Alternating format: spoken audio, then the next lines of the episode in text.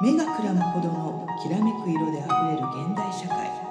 闇が失われやがて人は自分の色が見えなくなる。そんな時人は古の知恵に救いを求める。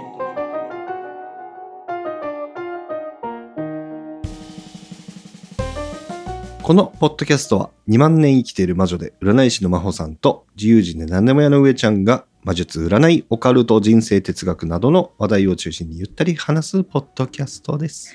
皆さんこんばんは今宵はどんなお話をいたしましょうか、はいということでめっちゃ飛行機飛んでんな。そうですねはいまあいいか。どうしてもね収録の時の時間で、ここがこう、うん航空路うん、空路になってるんでしょうがないんですよね。さっきもね、ちょうど5時で、チャイム、そうあの、てん、てんてん。そうお家帰ろうになっ音ちゃってね。楽がね、うん、うん流れてきて。はい、はい。うん、まあということなんですけど、うん収録環境としてはあまりよくそうなのよじゃないですけど。そうな んだけどね。もうね、反響がね、やっぱね、なんか、空間的にね、しやすいんですよ、どうしても。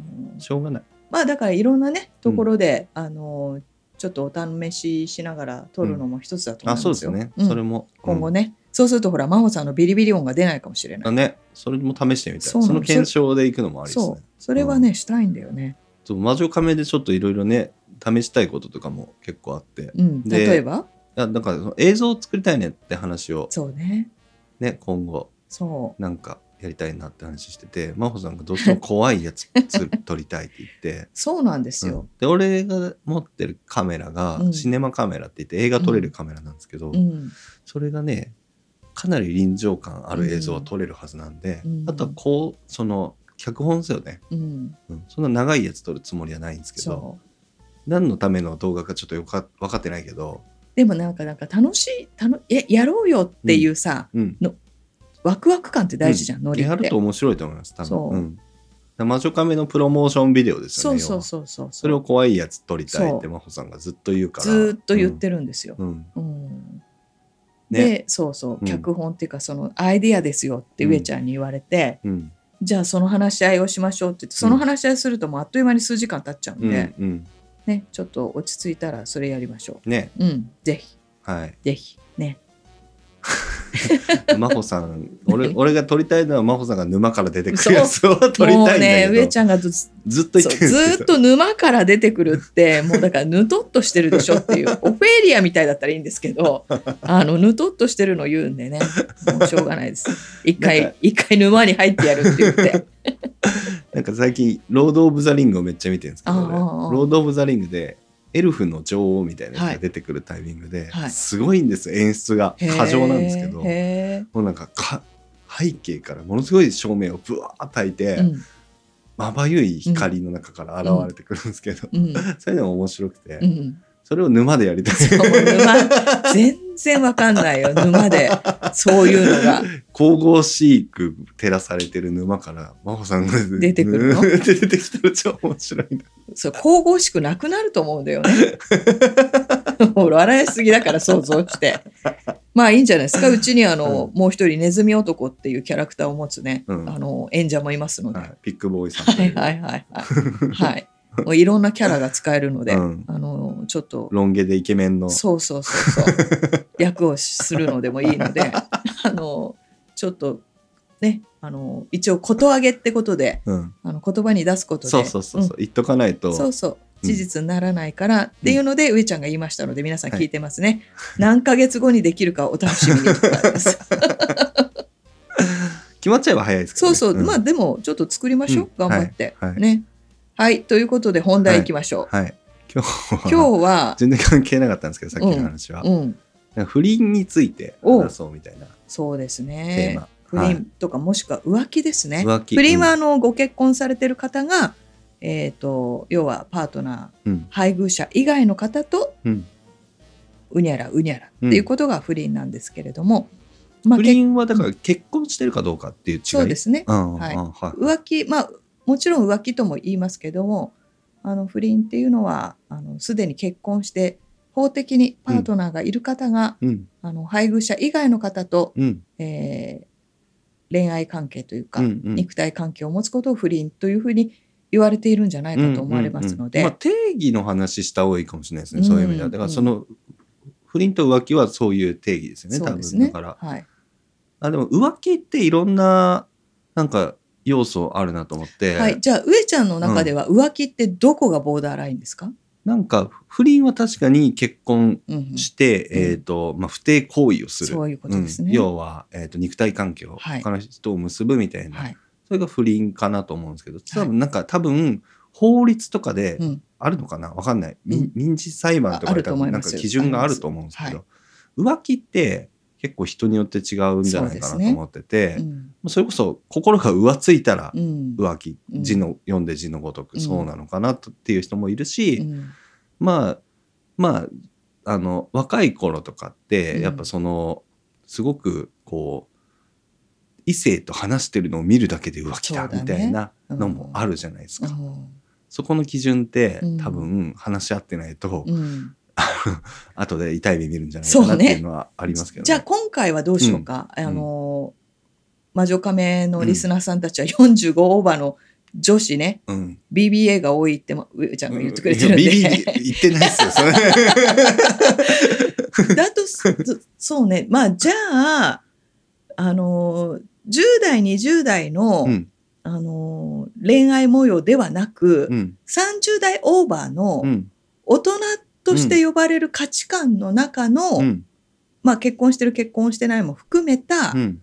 浮気という、うんえーカテゴライズの中で話したいと思うんですが、えー30オーバーの人にとって、えー上ちゃんの中でどっから浮気？まあでも30オーバーって考えると、まあ、まあ肉体関係ですよね。まあよなんかね。飯食いに行くとか、うんそれは俺は浮気には入んないんじゃないかなこともあるからね。多少その中で浮ついた心になるのは、うん。まあしょうがないというか、うん。まああるじゃないですか。うん。でもそれは肉体関係なければうん。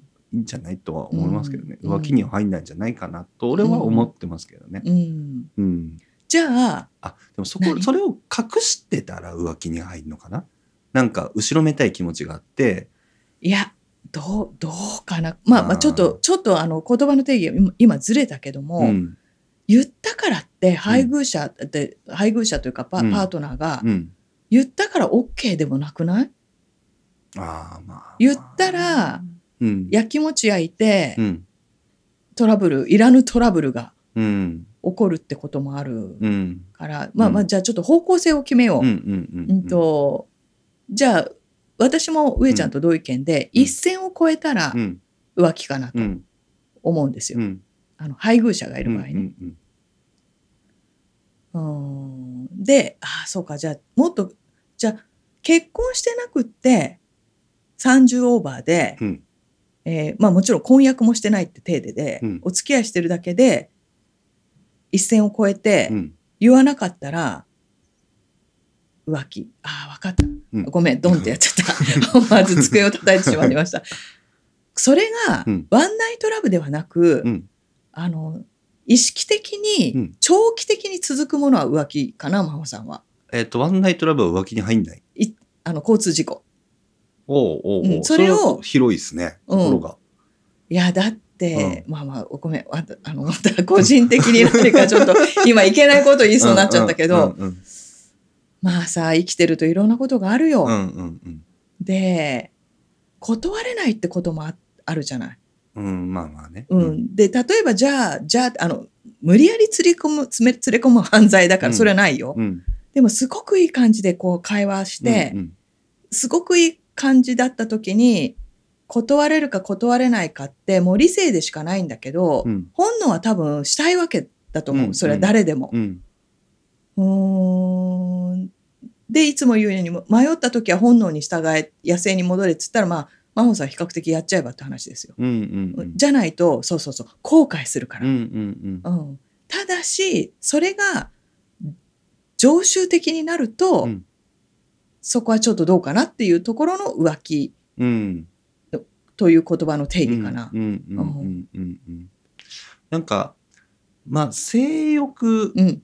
で考えた時に、うんじゃあ風俗はどうなんだろうとか、あるあるじゃないですか、うん。男性まあうん。男性と女まあ男性側ですよね。そうね。風俗行くとしたら、うん。それは相手によりますよね。許可してる人もいるじゃないですか、女性で。もちろんもちろん風俗は浮気に入んないから、うん。まあ、勝利として言っていいよみたいなのも聞くし、まあ、だから風俗は何がいいかっつったら、お金が介在するので、あの割り切りやすいわけですよ。うん。でお金が介在しないとあのそこには感情なんじゃないかって。うんうんうん。あのもちろん風俗だってお気に入りの人を指定するから、うん。指定する場合が多いから、うん。感情があるけども、うん。えっ、とす何のメリットもないのに、うん。要は男だろうが女だろうがねうん。何か特別にお手当をもらうとかうん。お金をもららうとか、うん。あのーっていうことじゃないのに会うっていうのはやっぱ感情が会いたいという、好きという行為があって、うん。うん。っていうのがやっぱ優先されやすいから、あのーうんうん。浮気うん。で責められやすい内容なんじゃないだろうか。そうなるとやっぱ定義が難しいですね。難しいからこそちょっと今決めないといけないって話だけどより難しくなったなと思って。いやじゃあじゃあ今回のテーマとしたら、えっ、とまあパートナーがいます。結婚してるはしてないが、うん。パートナーがいるのにもかかわらず、うん。定期的に会ううん。2番目3番目のうん。異性がいるうんっていうことをうん。浮気としましょうか。はい。じゃあ定期的にセフレがいるかどうか。まあそうですよね。うん。まあセフレと言っていいかもしれないです。うんうんうんあのもちろんその感情がないっていう、うん。えー、と定義をつける人もいると思うんですけども、あの嫌だったら合わないと思うので、うんうんそこはこう肉体の相性が合うからとは言っても、うん。うんあのー同意のもとであればそこには好意があると思う、うん。好意ってあうん。の好きという感情がきっとあると思うからっていうことで、うん。そうね。セフレが浮気、うん。うん、にしときましょうか。してしうん。てお話を一す、旦ね。そうセフレかセフレの話をするとは思わなかったな。うん、でも今の定義だとそういうことかなと思って。そういうことようん。うん。ワンナイトラブがうん、入るかどうかっていうところはちょっと微妙なラインにはなるけど、ううん。んまあ、一回きりのセフレみたいなのもあまあるかもしれないし。まあね、でも浮気って言ったらまあその常習性ですうんよね。うんうん。うん。上ちゃんは浮気したことありますか？えっとねあの肉体はないですけど、うんうん浮ついたことはありますよ正直。うん。それってさ、うん。あのまあそんなの真帆さんだってあると思うんですけど、あの今の彼女が不満があるからってことなのかしら？関係ないと思いますよそこは。なるほどね。あのなんだろうな。まあ性欲のみで考えると、うん。あのしなくなるってこともあるじゃないですか。うん、セックスレスというセックス。レスみたいな、うん。そういうことはあり得るじゃないですか。うん。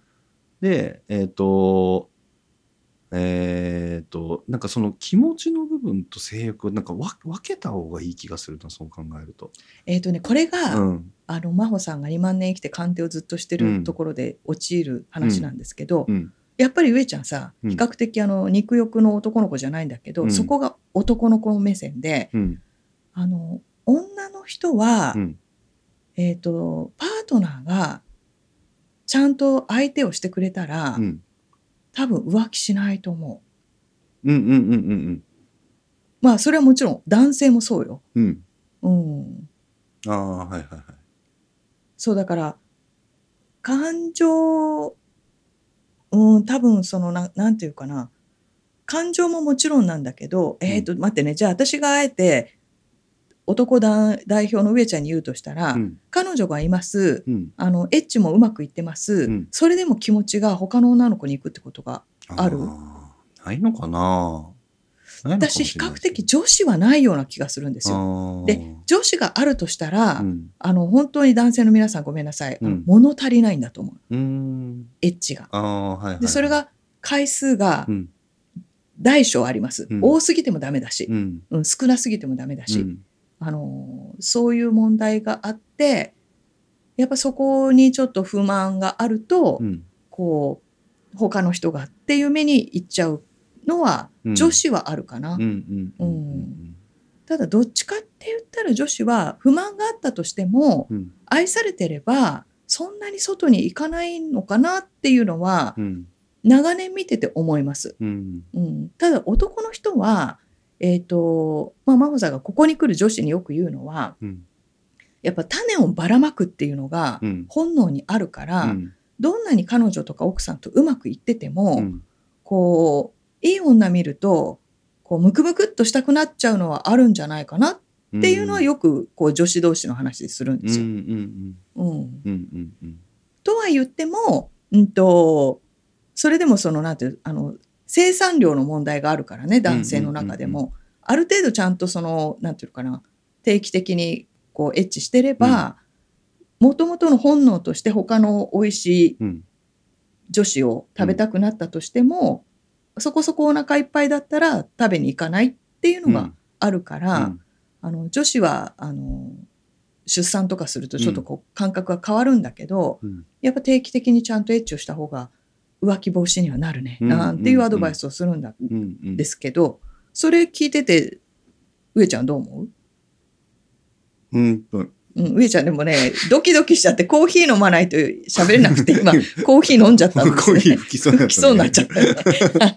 えっとね、えっとね、ちょっと今の話で、うんうん。えっとね、うん。反論じゃないけどあいいよいいよ。男性側の、うんえっとね、体の仕組み的に、うんうんえっと、要は、えっと、生産量うんうんあるじゃないでうすか。んうんその精子のうんね。うんえっと、ストレスがうん強い時期ってうん生産されなくなるんですよ。そうなんですよ。あのね、うん性欲なくなるんです、そうそうそう。実はそれもよくわる。かる。はい。で、うんえっ、とね、その要は、してないからって浮気したくなるわけじゃなくて、本当に性欲ってものがなくなる時期があるんですよね。あるある。うん。うんまさにうつの時とかってそうだし、うつの薬飲むと、うんもうまさに性欲本当になくなるんですよ。興味なくなっちゃうんですよね。そうすると生産量落ちてう、ん浮気とか、んももうそれ自体がないかうらね。ないんですよ。うん性欲がなくなるから。で、一方で、満足してるイコール、うん何度もしますよね。うんそうすると、すあの生理的に、うんえっ、と活発になるんで、うんうん生産されますよね。なるほどなるほど。そうするとよりもっとってなる可能性もあって、なるほど。そうそうそう。それはね男の体の構造上あるかもしれないです。うーうんんだからよくしてるから満足してるかっていうとそうでもないかもしれなくて、でもよりもっとってなる人もいるかもしれない。もうだから、ただまあ、個人的なその差差があるとはいえ、うん全体的には、まあでも男も女もちゃんと定期的にしてれば、うん、極端な浮気っていうのはいかないかなって感じかな。そうかもしれないですね。うーんんうん。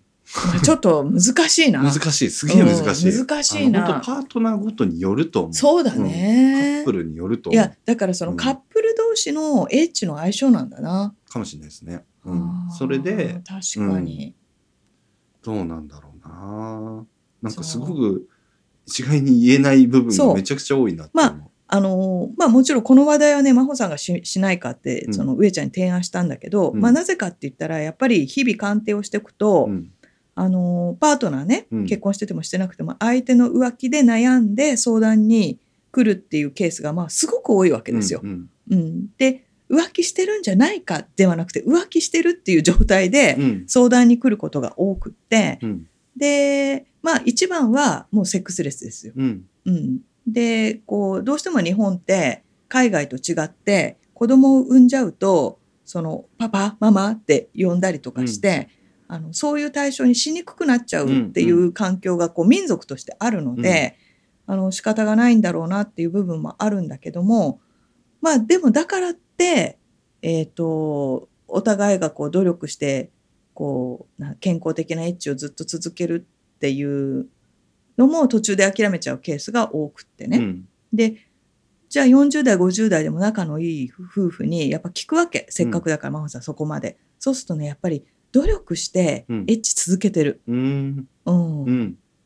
まあみんな面倒くさかったりとかさ、あのうまくいかない時とかってあるんだけど、まあ、そこそこなんかうまくいってる夫婦っていうのは比較的やってんのかなっていううん。状況があるんですよね。うん。うん、でじゃあ浮気のケースを聞くと、あのーやってない人が多い、うん。うん、っていうのがあるんだよね。んうんうん。なんか努力っていうとまああれですね。そうだよね。なんか思いやりというか、えっ、とね、思いを寄せるというか、む無理しなきゃいけない状況っていうのもなんかあれだけどそれを続けてるからそうなのいいパート。ナーシップが結べるっていう。側面もあるってことですよね。で特に女子はさ、あのーじゃあさっきの上ちゃんの男の人の、そのすっごい仕事が忙しい時は性欲が落ちるじゃないけど、女はほら月に1回排卵するじゃない。うんで排卵をするとわーってうんやっぱりその性欲という表現で上がる人もいるし、うんそのあのなんて月経前症候群でこうキーっうん。てヒステリックになっちゃう人もいるから何とも言えないんだけどやっぱりそういうリズムがあったりするから、まあ相入れないのよね。うんうんうそこら辺女性のはなんか上がり下がり激しそうですね。激しいと思うよ。そ意味では。毎月ですもんね。毎月毎月。うん。うん。でなんだろう。特にほら女性はさその、排卵して受精しなかったらさうんこう生物としての悲しみっていうのが、うん。体に染みつくんですよ。うん。要は要は無駄にも卵がこう流れてっちゃうわけだから、うん。うんはいはい。でそうするとねやっぱ卑屈になってっちゃうんですよね。うんうん、だからあのーエッチをしてない年頃にね年が経ってエッチしてないとちょっとこう性格が曲がっちゃうっていうのはそこかなっていうのはね、うん。あのーやっぱ見てて思うんですよね。う。ん。うん。だからこうよりよく、えー健康的に年を取るためにも、あのすごく大事な問題だなってうん。思うしうん。あのすなんていうのかじゃあ不倫がダメ浮気がダメでもないんですよ。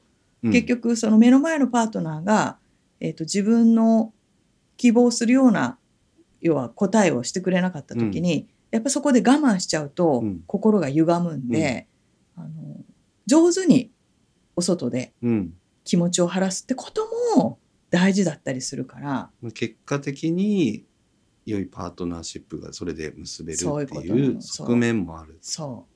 そう。う。ん。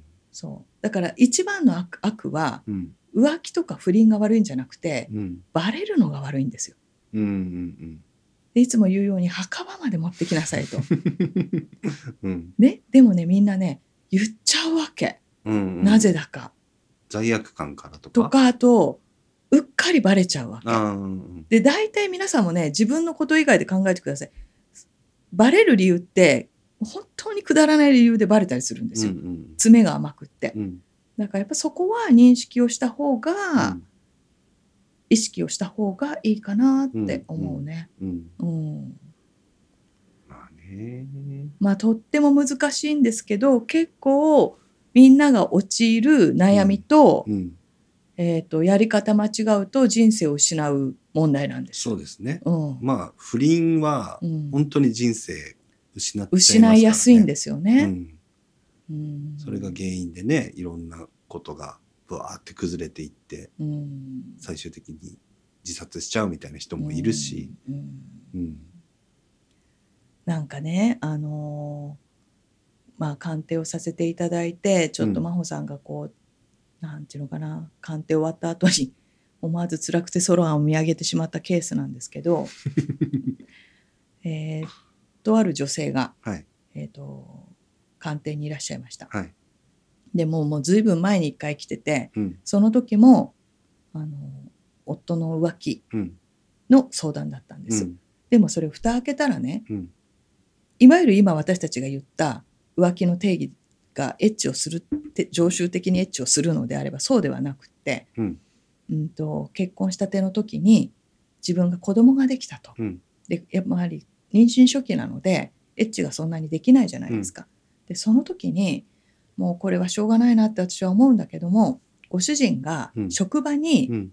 性保レディが来たわけですうよ。ん。でもちろんご主人はねうちのかみさんが妊娠したっていう話をすれば、性保レディはお子さんの保険がうんうんうん。奥様の保険がうん。ということで足しげくうん。通うわけですよね。で今ほどそのリテラシーがしっかりしてないから、まあ、当初が当当初うん。ガラケーがあったもんですから、うん。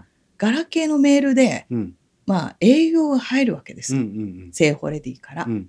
そしたら妊娠した奥様がうん。それを見て、うん。まあ、妊娠中というのもあるんでしょう、うん。激怒してうんこれは浮気だとうんうん言ってそれから一回もエッチしてる。で10年経ってうん。また来たわけです奥さんがああ、奥さんが来たんですね。奥さんが来たんですよ、はだから1回目のうんうんうちの旦那がうん。浮気してるっていう相談を浮気じゃないんですようん。聖法レディからメールが入っただけなんです、うん。でもそれを許せないうん。でその時許せない理由は、うん。営業なんだから消せばいいのに、うん。そのメールを大事に取ってるうん。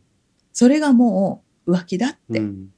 でももうその時はねお子さんも身も身ごもってるし、うん。あのーこれはこうこうだからって多分おそらく真帆さんその時普通にお話をして切ねえなで帰ってったんです、うんで久しぶりに来たらもう子供もうん。十何歳になってうん。したらまた浮気をしたってわけですようん。全く同じパターンですよ同じパターンで。うん、あでもう許せないとあうん。でも真帆さん目の前の人の幸せを考えるので、うん。あなたがおかしいわよあなた言い過ぎようんとは、もうそれは言わないですよ、うん。うん、でもあの時あんなに妊娠中で辛くって、泣きながらやめてほしいってうん、言ったのにもかかわらず、うん。今回またしたって、うんでもこれはもう真帆さんも2度あるから、うんもう無理だからうん。離婚するって言ってそこで初めて、うん。真帆さんは聞くわけですよ、うん要は最初の妊娠からうん。一回もエッチをしてないっていうことを、うん切ない切ないですよね、それ。切なないんかすげえ切ない、それ。うんそれなんだろう、その価値観じゃないですか、その女性のね。うんで、男性は浮気してないじゃないですかし。てない切なすぎますね。そうだからあの浮気って何かなっうてん。思うもの、うん。うん。でねまたもうワンパターンもう一つのパターンなんですけど、あのうちの夫は浮気をしてるって、うん。まあそれはねもうなんていうかその人は浮気慣れをしちゃってるある意味かわいそうな奥様なんですけど、で、奥さんが浮気？違う違う。あ旦那さんが浮気しててそれで慣れちゃってそうそれに慣れちゃってて、あのーまあそういう人生をこうん。う送ってきてくれて、頑張って送ってきてね、まあ、自分にも子供がいるからうん。うん。すごく頑張ってたんですけどあの真帆さんの鑑定に来た時にどうやらうん。子供がいるらしい浮気相手に？そういうこと。うん、って言ってそれは一大事なんですよ。うん。で真帆さんのことだから認知してるのかどうなのかうんみたいなね、うん。感じでもそこまでわからない。うん。でも明らかにあのまあ旦那さんの多分メールだか何かを見たんだと思うんですよね、子供がいるらしいって、うんでどうしよううん。言った時に真帆さんが「どうしたいですか?」っうんて言ったら、まあ離婚するつもりはない、うん。うん、ただあのなんていうのかな自分にも子供がいるし今後のことを考えると不安だってうん。言って、まあその不安を抱えて鑑定に来たんですよね。でまあとりあえずやらなければならないことはあるので、うんまあある程度のそのこうもし何かことが起こった時にこういうふうにしよう、ああいうふうにしようってお守りになるので、うん具体的に使わないにしてもあのそういう案を一緒に練ったんですよね。うんでそれからしばらくしてまた彼女が来たんです。うん。うん、そしたら「真帆さん」って浮気相手がうちに来ましたうん。ピンポンうん。でどうやらあのなんで来たかって言ったら、ううんちの夫がうん。別れたらしはいはいはい。い、うんうん。でも前の鑑定でもお話しした通りにうん。その人には子供がいうる、ん。子供連れてきたんです、うん。えっってうん。で旦那は知らないわけ、うん私たちが子供がいるって知ってるってことを、うん。でピンポンって押すから出たら、うんその彼女がいて、うんそこに子供がいたんだって、うん子供連れてきたんですよだから。うん。で「なんとかさんいますか?」って言われたので、もうとにかく「今いません」って、うんで何時に帰ってきますか?」うんって言われたから何時ぐらいの予定ですって、うんで分かりましたじゃあうんその頃また来ますっうんて言ってその女性はお子さん連れて、うんまあ、帰ってったらしいんですよね。で一応まああのすぐにうんご主人にうん。こういう人がうん。お子さん連れてきましたっうんて連絡を入れたから、うん多分ご主人がその人に連絡をして、うん。それから来ることはなかったんだって。うん。でまあとにかくショックを受けて誰にもねこの世の中でその話をすることができないからうん。真帆さんのところに来てうん。その話をししてくれたんだけど、うん。あのー真帆さんもさこうどう話をこう振ってあげていいかわからないわけ。うん。でもさそこにもう子供がいるわけよね、うん。でもうこれしょうがないなと思って、うん。素直に聞いたの。うん「なんとかさん」って、うん。そのお子さん見てうんどう思ったって、うん。そしたらね彼女が言うの。うん「可愛いって思った」って。うん。もうさ私泣けちゃって「うん。そうか」って言って、うん。あのー子供に、まあ、罪はないよねって、うん。で例えばご主人が今後その子を認知するのか、うん。養育費をちゃんと渡すのか、うん。まあ、何かするのかはもうあなたたちがその話し合うしかないよねって、うん。ただまあそあなたが今真帆さんに言ってくれたその感覚はうん。大事にした方がいいようん。って思ってまあ帰ってってそれっきりうん。来てないので、うん。それが何年前かな。でも随分前だから多分そのお子さん成人してると思うんですよ。連れてきたお子さん、うん。もうさうん 浮気って何よって話よ。何。よですね。うん、いやいろいろ考えちゃうなそれ。いろいろ考えちゃう。うん。だから奥さんもすごいし、そう、ねその相談に来てくれた奥さんもすごいし、ううん。ーん、だから、うん。なんていうの？私はね、その別に浮気や不倫を推奨はしないです。うんあの、自分もそれが原因で離婚してる身なので、うん。比較的、うん。どちらかといえばね。ただ、人ってさ、うん。会った時うにん。好きだなって思う感情はさ、うん。何よりも尊いって私は思うわけ。うん。で、それがたまたま相手がすでにいる人うん。で、もう理性でしかないんですよ、そのうん。気持ちを抑えることは。ううんん。だから、本当に墓場まで持ってってほしうん。い。で、後悔するんであれば、うん。まあそこの判断は自分に任せたい、うん。あなたに任せたいって、うん。本当に心から思ってるんだけども、うん。あの、浅はかな活動、活動とか行動で、うん。それがバレた時の、うん。その周囲のうん。衝撃度が、うん。本人は想像だにできないうん。被害を被るんですうよ。で、それを考えると、やっぱりこう、なんていうのかな。あの、よ よく考えてってこともないんですけども、うんあの、自分が幸せになることをちゃんとか、あの、大事に思ってもらうといいかなってうん思うよね。もう何とも言えないよね。もうさ、毎回軽いネタを話そうって言って軽くないんですけど重すぎる今の いや、私もね、この、このテーマ、うん。この、なんていうの、エピソードを話すつもりは最初なかっうんたんだよ。あの、う思い出しちゃったから喋っちゃったんだけど。う、ん。うん。相手のねその奥様だからそのいやそのまあ不倫相手であるそのちゃんと結婚してる家を知ってたわけじゃないですか、そもそも。そうそう。まあ、調べたのかもしれまあないけど。調べたんだと思うし、うん。あの、そ本妻がいるってことを知ってたわけで、ですよね。本妻に会うつもりで来たわけでしょ？ですよね。うん。だから、あの、要は愛人という形になりますうんが、愛人の方の決意もうん、表したいと思いますよ。そうですね。う。うんん、愛人っていうのをまあ自分がし、知りながらも子供育ててたわけだし。で、あの、それを、ま、具体的にどうか置いといたとしても、それ覚悟を決めてお産みになったんだろうからね。うん。うんもしあの覚悟が決まってなかったら、その前に違う決断もあったんだろうからう、ん。うんだからまあ、それぞれの決意まあね。が見えると、う。うんーんと思うけど、その1話目のね、うん。あの、セーフォレディのメール一つでね、うん。そこまで行っちゃううん。ケースもあるので、うんいやーなかなか、いやーなかなかい、やなんかもう人生がねそのうんまあ最初の方と後の方で狂い方が全然違うん。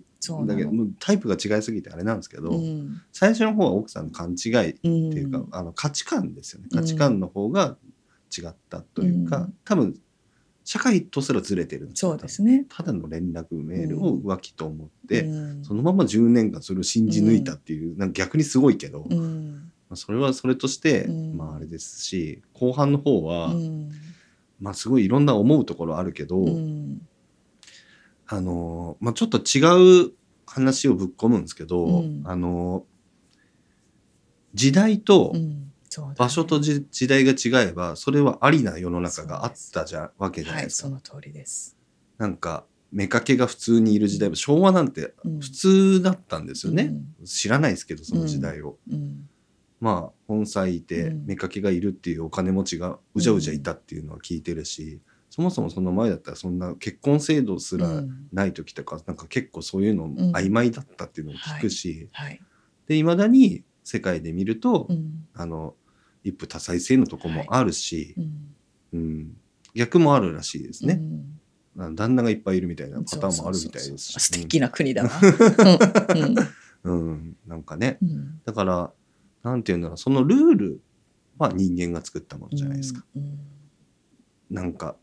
でまあ本能の部分とか、うん。その人間本来の生き方として何が正しいかって分かんないんですけど、うん。それが今結婚で不倫はしちゃいけないっていううんルールが今あるけど、うん。そのルールって本当に合ってるのっていうところを考え出しちゃうなと思って、うんなんかまあい今その結婚に異議を唱えるってやっぱ異端者になっちゃうから、うんそんな異議は唱えないとしても、うん人によって違う場合もあるんじゃないっていうのはうん考えちゃうなっていう、そうだね。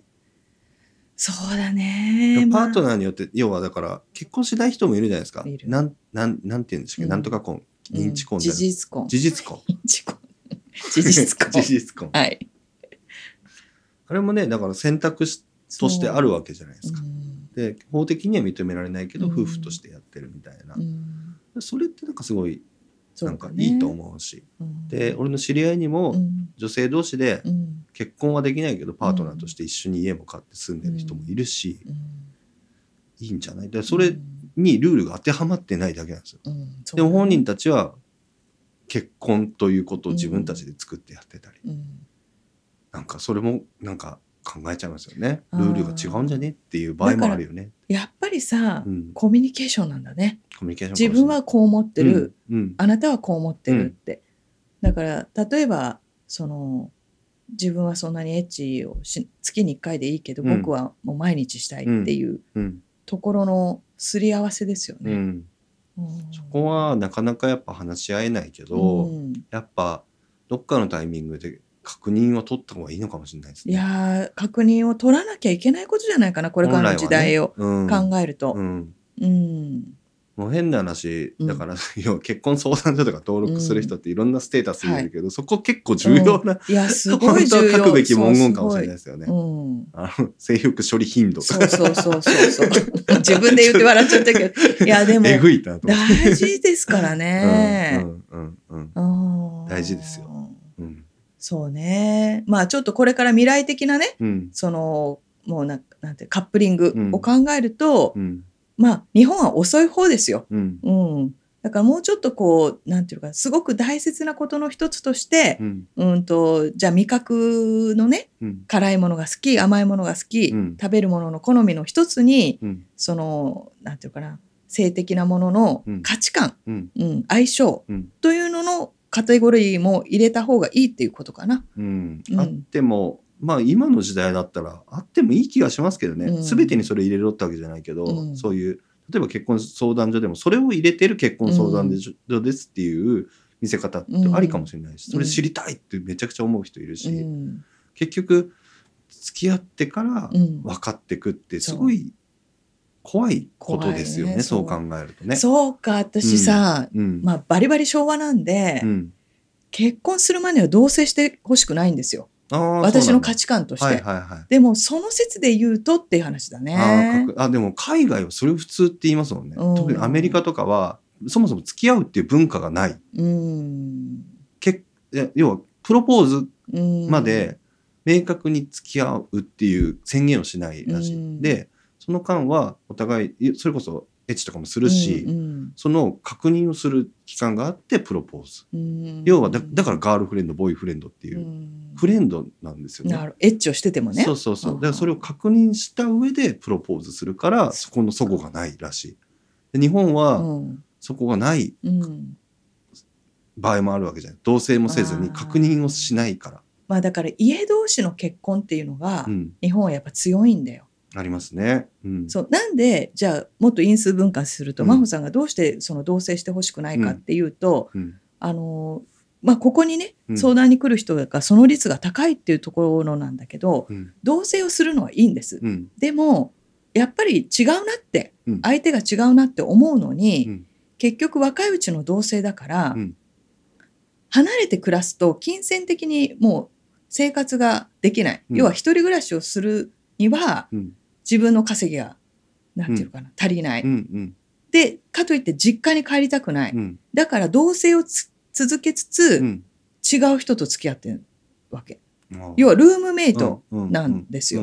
でそれは不健康じゃんって私思うわけ、うん正しくないし、うん。だからそういうことがあるからお金のせいうん。で同棲続けて、うん。まあ、要はか分かりやすく言うと浮気をして、うんあのお金ができたら別れるとか、浮気相手が一緒に暮らそうって言ったら同棲解消とか、うんあのなんかた正しくなけ不健康な選択をする人が多いから、うん。同棲ダメってよく言ってるんですよね。どんなに辛くても一人暮らしをして、うん。で週末婚じゃなくてね、う週末婚でいいんだけどど今日は私があなたのお家に泊まりに行く、うん。今日は僕が君のお家に泊まりに行くって言えば、ダメだなと思った時に自立がそのまま続けられるんですよ。うん。それをす強く言ってんだようね。まあまあまあまあ住宅環境にもよるっていうこともあるかな。なんかだからそのパートナーシップを結ぶ際にうん。依存する考えの人はそこが多分できないと思うんですよ。そうだね。ん。そうだね。女性で多いのが、うん。もう養ってもらうっていう、うん。そもそものうん。気持ちがあるうん。人は、うんなんかやっぱ難しいかもしれない。そうね。だからやっぱりやっぱりでもそうだ、うん。やっぱりあの今の会話のまとめでも、真帆さんは基本同棲を進めずにうん。自立した生活のまま、うん。あの週末婚みたいな感じのうん。同棲をして、うん。お試しをしたらいいんじゃないだろうか。うん。うん。俺は同性肯定派なんでてことはじゃあうん。同棲をしながらもダメだったら別れられるお金を常に用意したまま用意するってことね。うん。そうですまあそれでもいいと思う。ん。自立した上でそ同性はした方がいいとう。思ってますね。うん。うん。やっぱそこの齟齬が生まれやっぱ時間時間だと思うんで一緒にいる時間をたとにかく共有して、うん。うん疑似家族うん。家族になった時の疑似体験をした上で、うん。あの離れる。うんあの余力も持っとくみたいなのが正解な気がするな。じゃあだからでね具体的に言うと同棲しながらも別れた時にうん。それぞれが自活できる準備金をうん。2人で確認だからだから多いのは1人は1人暮らしできるのに、うん。1人はお金がなくってうん。1人暮らしできないから、うん。行くとこなくなっちゃうからってうん、そのうん。情があっうん。て同棲続けるっていうパターンなわけよ。あるある。あるあるな。あるでしょ？あるな。そう。よく見るな。よく見るでしょ？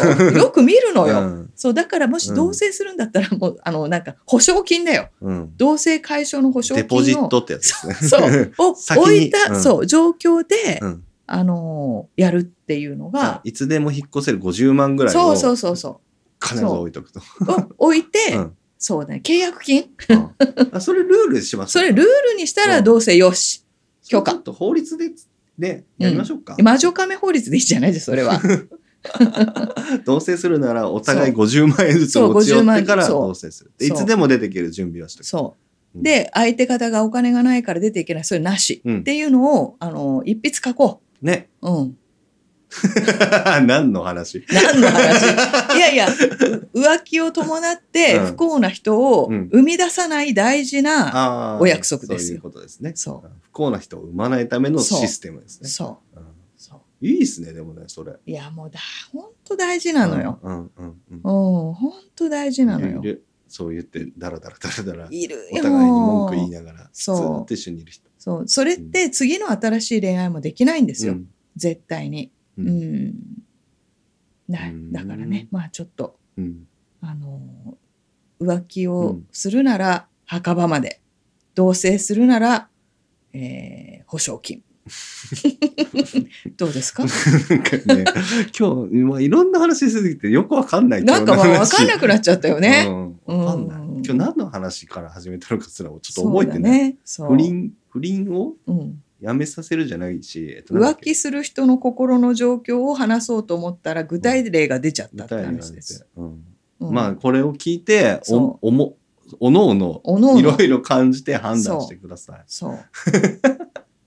そう。まああのね、あの本当に真帆さんと上ちゃんが皆さんうん。に伝えたいのは、もう幸せになろうなだけなんあですよ。本当本当それそう本当それ。そで、うんこういう話って、まああのこのねテーマをするのに、うん。真帆さんが上ちゃんにまあちょっと直談判したんですけど、うん。日常で仲良くしてる隣の友達のこの話ってしにくいんですよ。うんうんうん。だから真帆さんのところにしに来るっていうのもあるんで、実は若い子だけじゃなく、うん。それなりの年齢がある人ほどうん。こういう話で悩んでたりとか、あの自分の欲望を一生懸命抑えててうん。我慢してて辛い思いをしてる人も、まあ、いるわけです。うん。うん、だから、あのーまあ、しょうがない。もうすでに結婚して子供もいてもうそれなりの見た目になって今から恋愛もできない。でもこのままじゃ辛いって泣く人ここでね鑑定の場所で泣く人って本当にいっぱいいるんですよ。うん。うん、だからまあそこは、まあ、真帆さんとしては推し活じゃないけどね、まあ、脳内で何やったっていいわけだから、うん。まあ、そうやってこううまく楽しくあの生きていく方を探していこうねっていうふうに提案するんだけど、あの自分の充実した人生として、えーそういうこういうこうセクシャリティの部分もねうんあの軽んじられないってことが伝えられたらいいなと思います。うんうんうん。伝わりましたかね。どうですかねいでもいろいろ思うとこがある人もいるかもしれない回ですね。ね。うんと思うのでね、うんあのーちょっとうん。こう考えていただけるとうん。いいきっかけかもしれませんいいきっかけですね。うんうん大事なことです。大丈夫あの皆さんね真帆さんの鑑定のところに来るとここは保健体育の会ですかっていうぐらいすっごい話ばっかりしてる傾向があるので もしあの喋りたい人は来ていただけるとそういうの本当ね話す場がないですからね。うんぜひぜひ。あの正しく体のことだとか、うんあのねこう知識を入れてうん理解して生きていけたらいいかなと思います。はい、はい。そんな感じでしょうか。うん。いいんじゃない。上ちゃんなんか男として何か一言ん ズバッと俺、ないな、マジで。マジでないな。マジでないんだよね、う上ちゃんはね。うんそこら辺の話になると俺マジで弱くなるそうなのよ。。ピタッとね会話が止まっちゃうんですよ。恋愛の話とか、俺恋愛映画も見れないんだよ、俺。まあね真帆さんもあんま見ないけど、うん。うーんまあでもね えっ、と2万年生きてる真帆さんが今一人聞いてるあなたにうん恋愛の問題で応援をするとしたら好きになる人に出会えたことの奇跡を大事に思ってほしい。はいそんな簡単に人を好きにならないから。うんだからこの人が好きだなって思ったらそれ切なくて苦しいんだけど好きになる人が出会えたのはそれは画面の向こうでもねうん。あのあなた幸せよって思います。めっちゃ響いた人いるんじゃないかな。今ちょっとレエフ当ェクトかけようかなって今思ってた。リムハブエコーみたいな。